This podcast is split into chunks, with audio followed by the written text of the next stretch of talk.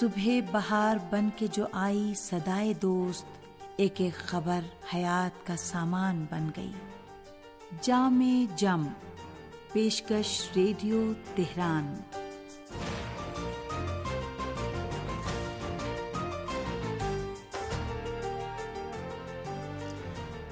عزیز سامعین، محمد و علیہ محمد پر درود و سلام، آپ کی صحت و سلامتی۔ اور ایک اچھے دن کی دعا کے ساتھ پروگرام جامع جم لے کر حاضر ہیں، حسین اختر کا سلام قبول کیجیے۔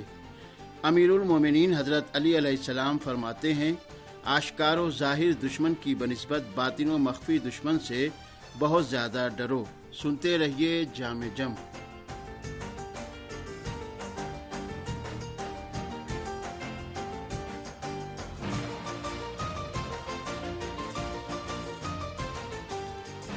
صاحبان ایمان کے فرائض میں سے ایک اہم فریضہ خصوصاً اسلامی نظام و قانون میں دشمن کی شناخت و معرفت ہے۔ اس میں کوئی شک نہیں کہ اسلامی نظام کو برقرار رکھنے اور اس کے استحکام و پائیداری کے لیے اندرونی اور بیرونی دشمنوں نیز ان کے حملہ آور وسائل کی شناخت لازم و ضروری ہے۔ دشمن اور ان کے مکر و فریب کو پہچانے بغیر مبارزے کا کوئی فائدہ نہیں۔ بعض اوقات دشمن کے سلسلے میں کافی بصیرت و ہوشیاری نہ ہونے کے سبب انسان دشمن سے رہائی حاصل کرنے کے بجائے دشمن ہی کی آغوش میں پہنچ جاتا ہے۔ فرزند رسول حضرت امام جعفر صادق علیہ السلام فرماتے ہیں، بغیر بصیرت و آگاہی کے عمل کو انجام دینے والا ایسا ہی ہے جیسے راستے کو بغیر پہچانے ہوئے چلنے والا کہ اس صورت میں اصل ہدف اور مقصد اور راہ سے دور ہوتا چلا جاتا ہے۔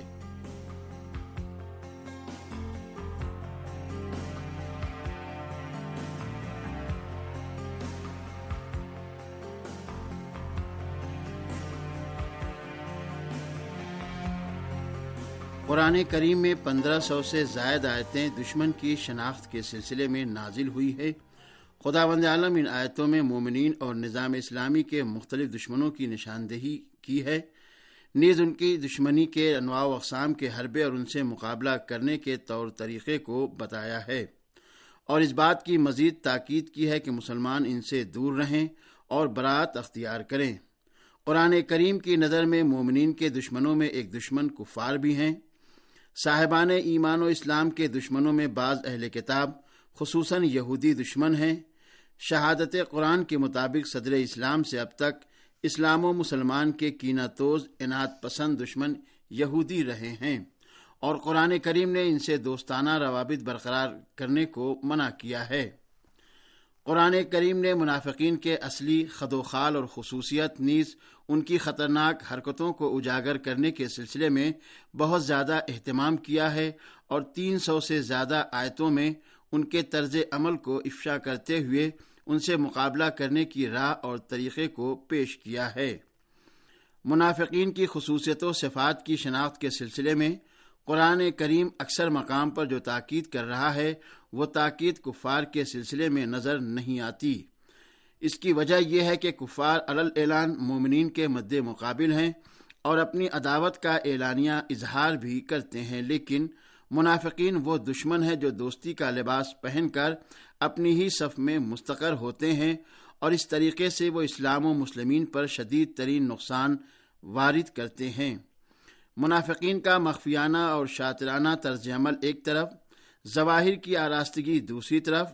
اس بات کا موجب بنتی ہے کہ سب سے پہلے ان کی شناخت کے لیے خاص بینائی و بصیرت چاہیے۔ دوسرے ان کا خوف و خطرہ آشکار دشمن سے کہیں زیادہ ہوتا ہے۔ سورہ توبہ کی ایک سو ایک نمبر کی آیت سے استفادہ ہوتا ہے کہ کبھی چہرے نفاق اس قدر غاز ایمان سے آراستہ ہوتا ہے کہ پیغمبر اسلام صلی اللہ علیہ وآلہ وسلم کے لیے بھی عادی علم کے ذریعے اس کی شناخت مشکل ہو جاتی ہے۔ اللہ ہی ہے جو وہی کے وسیلے سے اس جماعت کا تعارف کراتا ہے۔ اور تمہارے گرد دیہاتیوں میں بھی منافقین ہیں اور اہل مدینہ میں تو وہ بھی ہیں جو نفاق میں ماہر اور سرکش ہیں۔ تم ان کو نہیں جانتے ہو، لیکن ہم خوب جانتے ہیں۔ ہم انقریب ان پر دوہرا عذاب نازل کریں گے۔ اس کے بعد وہ عذاب عظیم کی طرف پلٹا دیے جائیں گے۔ مولائے متقیان حضرت علی علیہ السلام اسلامی معاشرے میں نفاق کے آفات و خطرات کا اظہار کرتے ہوئے نہج البلاغا میں فرماتے ہیں رسول خدا حضرت محمد مصطفیٰ صلی اللہ علیہ وآلہ وسلم نے مجھ سے فرمایا ہے، میں اپنی امت کے سلسلے میں نہ کسی مومن سے خوف زدہ ہوں اور نہ مشرق سے۔ مومن کو اللہ اس کے ایمان کی بنا پر برائی سے روک دے گا اور مشرق کو اس کے شرک کی بنا پر مغلوب کر دے گا۔ سارا خطرہ ان لوگوں سے ہے جو زبان کے عالم اور دل کے منافق ہیں۔ کہتے ہیں، وہی جو تم سب پہچانتے ہو اور کرتے ہیں وہ جسے تم برا سمجھتے ہو۔ اور سامعین، اب پیش ہے ایک سامع کا خط۔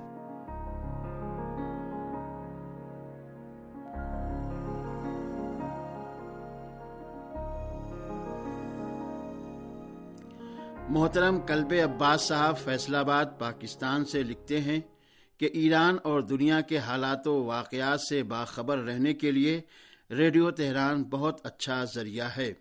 اس کی وجہ یہ ہے کہ ریڈیو تہران صحیح معلومات کے ساتھ بہت دلچسپ انداز میں مختلف پروگرام پیش کرتا ہے۔ میں آج کل ریڈیو تہران کی ویب سائٹ روزانہ وزٹ کرتا ہوں اور فیس بک پیج بھی دیکھتا ہوں۔ آپ کے پروگراموں میں صداقت ہوتی ہے اور قرآن کریم کی صحیح تفسیر یعنی کلام نور اور اسلامی اخلاق پر مشتمل پروگرام جامع جم بہت عمدہ ہیں۔ میری جانب سے تمام دوستوں کی خدمت میں سلام عرض ہے۔ اور سامعین محترم کلب عباس صاحب کے شکریہ کے ساتھ اب پیش ہے ایک داستان۔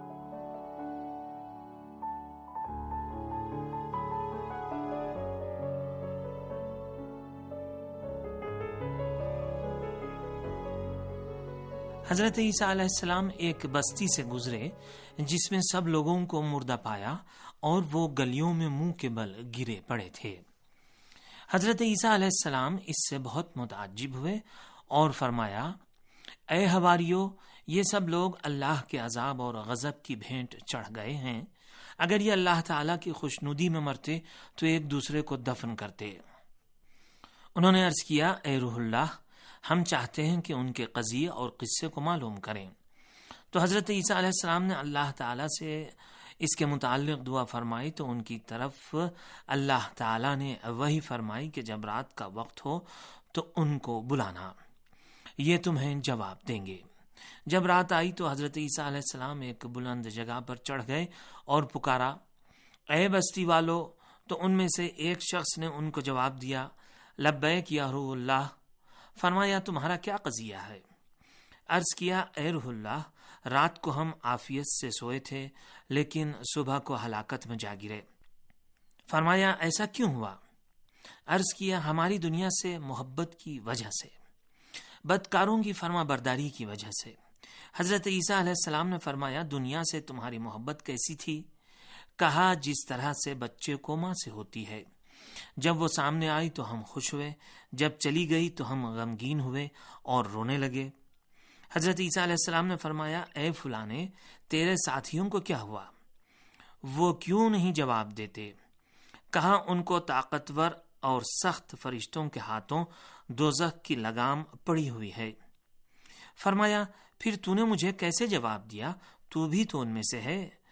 کہاں ہوں تو میں ان میں، لیکن ان میں سے نہیں ہوں۔ جب ان پر عذاب آیا تو ان کے ساتھ مجھ پر بھی آ پڑا۔ میں اس وقت دو کے کنارے پر لٹکایا گیا ہوں۔ مجھے پتا نہیں مجھے اس سے نجات ملے گی یا اس میں جھونک دیا جاؤں گا۔